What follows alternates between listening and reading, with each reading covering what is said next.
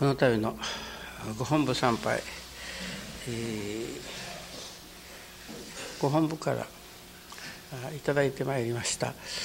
今の教主様の歌集お歌を集めたものその第7集が出ております。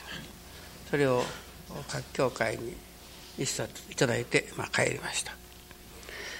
早速、うん、この頃目が遅くて読めませんから佐田先生に毎日3 4 0分ずつそれを読んでもらう。本当にこれは今の教師金光様のお得だと思います。もうやっぱり一つの霊感というかねインスピレーション。そういうものがあのお歌になって現れてるというものを一つ一つの歌の中から感じることができます。その中にえー、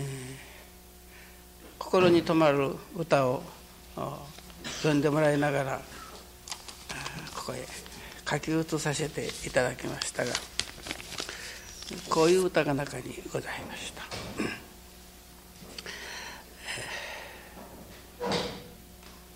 無駄を省くあらゆる工夫のいる今か。無駄を省くあらゆる工夫工夫のいる今か今という現在職ですね現根ということ。無駄のすべてを心の無駄も無駄のすべてを心の無駄もいろんなものをお粗末にしてはならないということと同時に心の無駄もというのである。次に当然の成り行きなりと思いつつ聞く不自然な成り行き話。当然の成り行きなりと思いつつ。聞く不自然な成り行き話。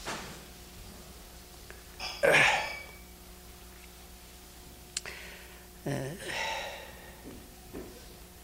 当に私どもの心の中から、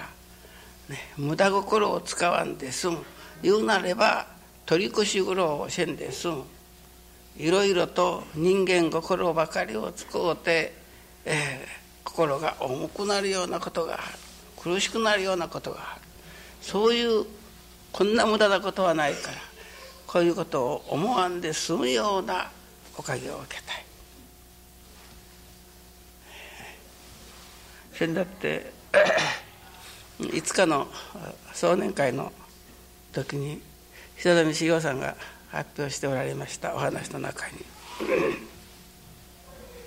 「言わぬが花というがね言わんでおってよかったと愛楽で言われる黙って収めるということがです。ただ黙って収めただけではなるほど言わんでおってよかったと思いますよね。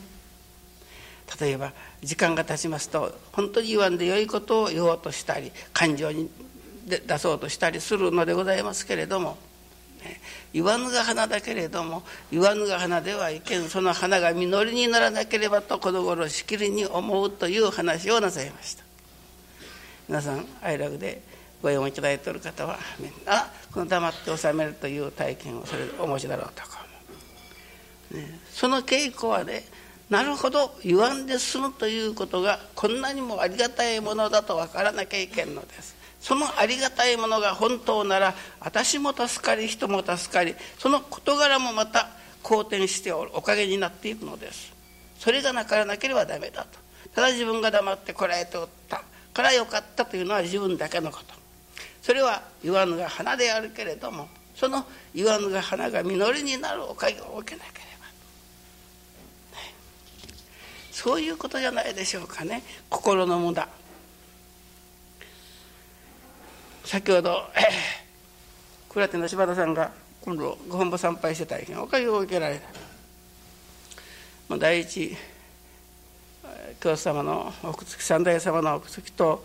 巡拝をさせていただくときに神様から次々といただいたことのお届けがあっておりましたが私と三代金光様がね何かをこうお話をしながら握手をしておるところ。しかも親父先生と三代金光様の中が真空になっておるというお知らせであった。お互いに人情心というものを使わずにいわゆる。もう真空状態。何にもない状態。ということではなく私は、えー、このことを今日はお話聞いてもらおうと思わなかったけれども。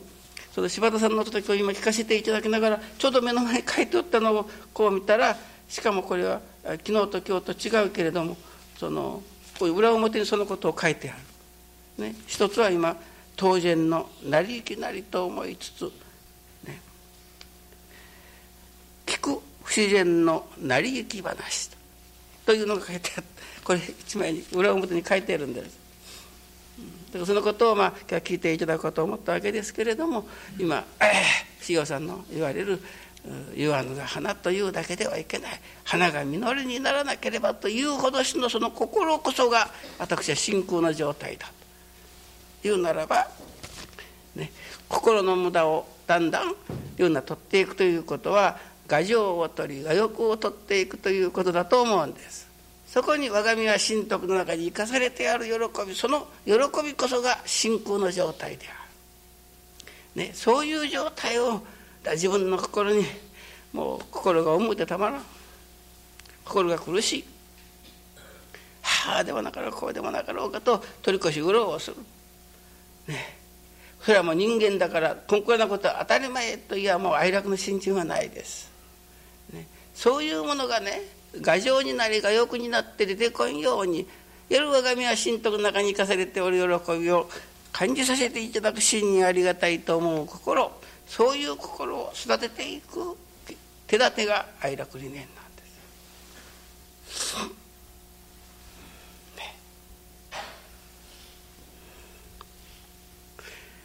今日もある方が毎日熱心に参ってくるおばあさんです嫁さんと折り合いが悪いということではない。こちらはもう信心で受けていく。からところが私が話を聞いておってこんなことのということある時は時々ある先だってからも。ご本部参拝するからお弁当作ってもらおうと。と言ったらもう自分で作っていけと、もうそれを平気で、ね、そしたら自分でまあおにぎり作ったりこうしよったらある新人友達の方が見えられて嫁が私のもの今日2つも作ってくれとるから一つはもうあげますからもう作らさらんでよかですてと言って、まあ、そういう送り足もいただくのですからどういう場合であってもその嫁の在り方の中にところがです先日昔ここの親愛会の5年の記念祭の時に私の教えを書いたカレンダーが名残として出た。それが今でも大事におかみさんの前に毎日毎日の姫ぐるとして使わせていただいておった。ところがそれがこう何枚か引き破ってはどこさん行ったんじゃろかと思ったらちりかごの中に捨ててあった、ね、まあ大抵のことならありがたいで受けていくけどもどうも親自身もどういうような受け方をしたならよかろうかと。私はまあ申しました。まあ、そういうね嫁のそういうようなことをねこうして、えー、人に話さ話したりお届けをするということはありみ合いでは上を向いて唾吐くようなもんだもんね。うん、それを本当に信心の材料として頂いておるならお礼だけしかないもんね。けれどもそこにちょっと人情を使うたらあんたのとこの嫁の仕打ちというものは許されない。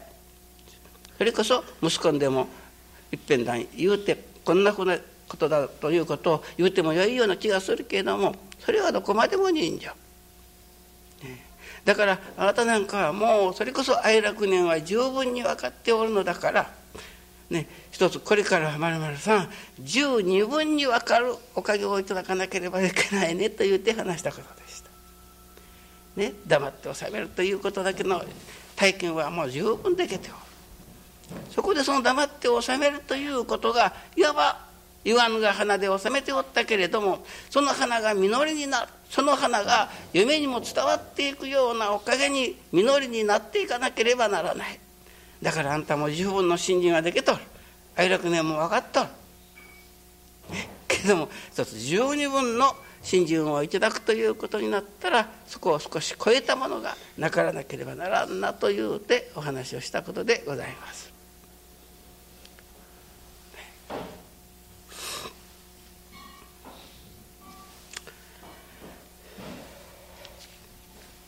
自分の心の中に思わんでもよいことを思うたり心配せんでもよいことを心配をしたりそういう心を取り除いていく手立て。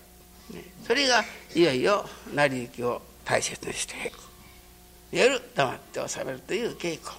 初めの間はもう辛いほど死に心にいわばそれをこんなことを黙っておらなきゃならんだろうかと思うように修行に感ずるけれどもそれがだんだん、はあ、おかげをいただいて言わんでおってよかったという花が咲く、ね、ところがこれは自分の助かるだけであるだからその花が今度はいよいよもって実りになるようなおかげをいただくためにはいよいよ自分の心を信仰の状態にしていかなければならない。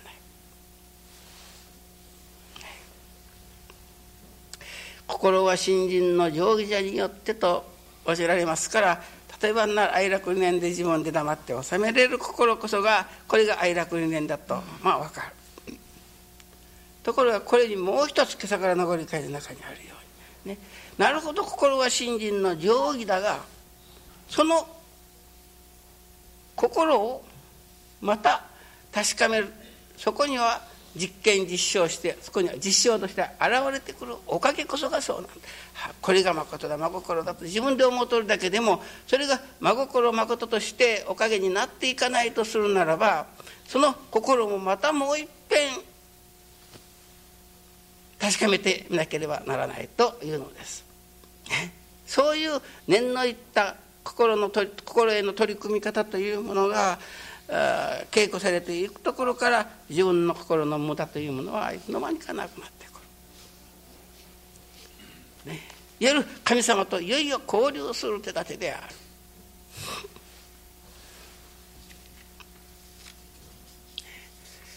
次に、えー、柴田さんが頂いておられるのは、ね、ご神米ということの意味が分かるかと神様から問われた。ご新米さご新米ご新米でいただけおるけども意味は分からなかった。お答えもできないうちに神様からまた頂いておられることがねご新米は、ね、天と地と太陽の恵みによるものだといただかれた。皆さんがご新米ただいただく、昨日でしたか、えー、川上さんがあご信者さん導いてお参りをして。そしてそこまで出た時にもうすでにバスがこう行きよ、はあ、遅れた。いやおかげですがと言うてそこまで出たところが思ってそこへ前にスーッと自動車が止まった。全然知らない人である。開けて「さあどうぞ」と言うて言われる「ガトル様久留米西鉄まで行くとですが」はいどうぞ」と言われるから乗せていただいた。ところがその方が言われるのに私はここの村のもんでございますけれどもここの神様がご神米中とえらい聞きますのっちゅうおっしゃった。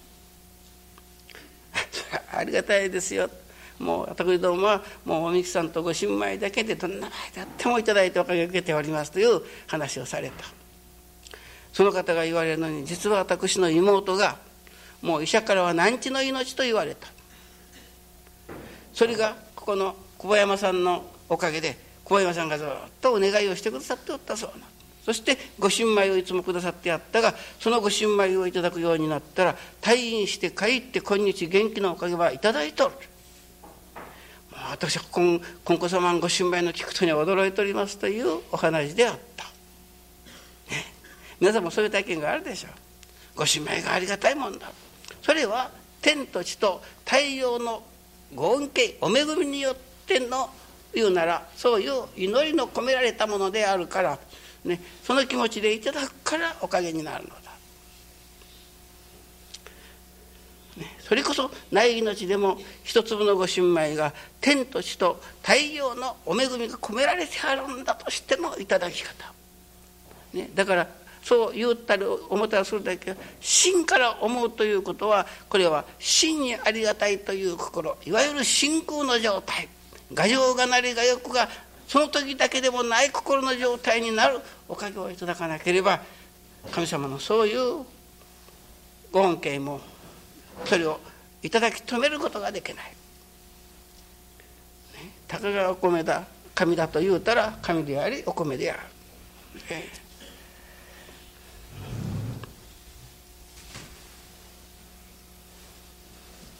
信心はどこまでも自分の心をいわば見極めていくことである。これは本当に黙って収めるということを実験し実証していけらないといわゆる今茂雄さんが発表されたようなところには分からないと思う。ただ黙って収める。はい言わんでおってよかった。まあ言わんでおけば波風も立たん。本当言わんでおってよかっただけじゃなくて言わんで済むことがそれには私は哀楽の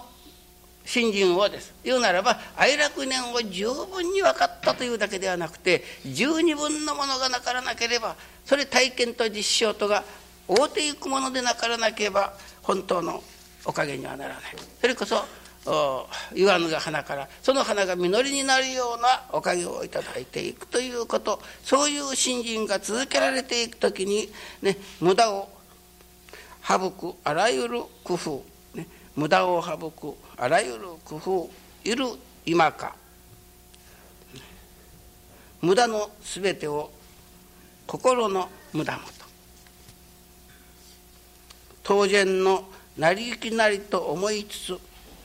聞く不自然な成り行き話。今日私がその方とお嫁さんとの話はね私から聞けるとそれこそ 上を向いてつば吐くような言葉へ、ね、そんな不自然なあことでどうするか。何のために愛楽理念の研修勉強実験実証しておるかと、まあ、言いたいようなところだけれども。ね、それが成り行きということがそのまま私が黙って受けねばならぬ拝んで受けなければならないほどの大切なものである、ね、それを不自然なものにしてはならないということでございます。今日は教師様のこのお歌2首を真にして聞いていただきました。この歌一つ覚えて帰って、ね、このことをいつも心の中にかけていかれる。そしてそこに次の新人の工夫をなされていったらありがたいですね。いよいよご本部のご大祭のご比例を受けて。